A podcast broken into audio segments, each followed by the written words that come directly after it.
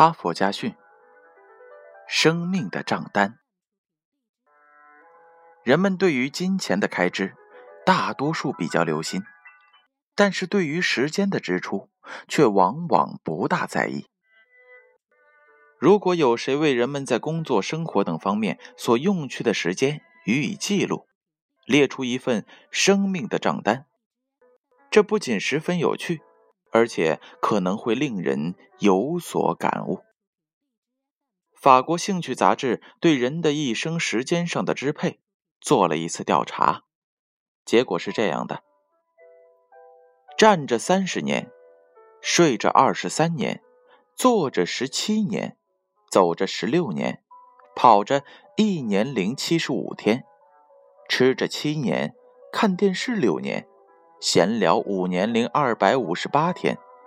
开车五年，生气四年，做饭三年零一百九十五天，穿衣一年零一百六十六天，排队一年零一百三十五天，过节一年零七十五天，喝酒两年，入厕一百九十五天，刷牙九十二天，哭五十天。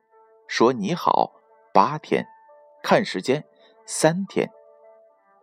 英国广播公司也曾委托人体研究专家对人的一生进行了量化分析，有些数字可以作为上面推算的补充，例如，沐浴两年，等候入睡十八周，打电话两年半，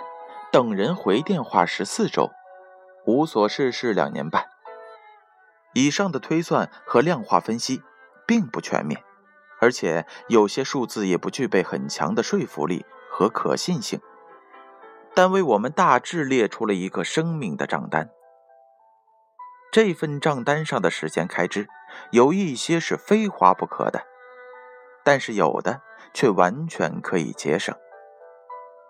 每个人在生活的每一天都必须清楚。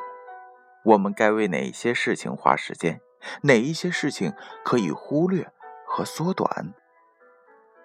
只有像对待金钱那样计较时间，我们才能在有限的人生当中做更多有意义的事情。故事讲完了，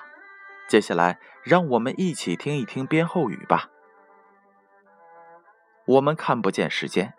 这就是我们的悲剧所在。因为看不见，我们不知道它到底有多少；因为看不见，